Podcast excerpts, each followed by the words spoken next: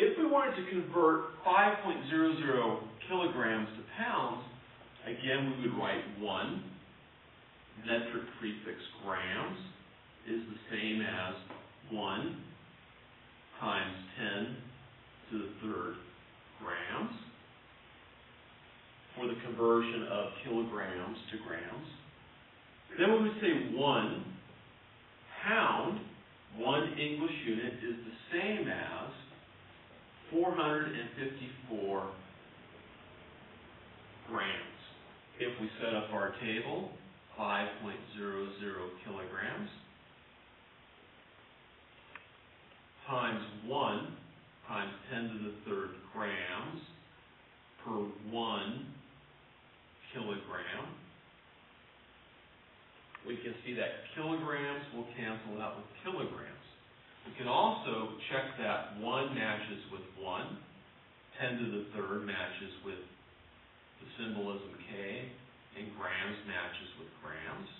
The question is asking for the answer to be in pounds, so pounds, we have 1 pound, is the same as 454 grams.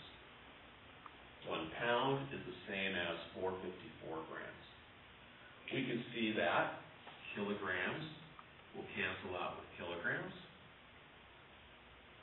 and grams will cancel out with grams, and our final answer will be in pounds. 5.00 is good to three significant figures. 454 is good to three significant figures. Our final answer will be 11.0 pounds, good to three significant figures.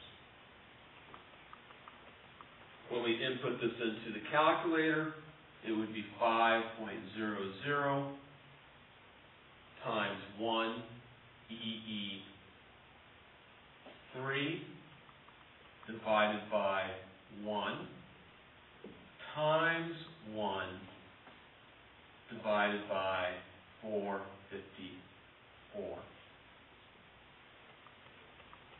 to give you a final answer of 11.0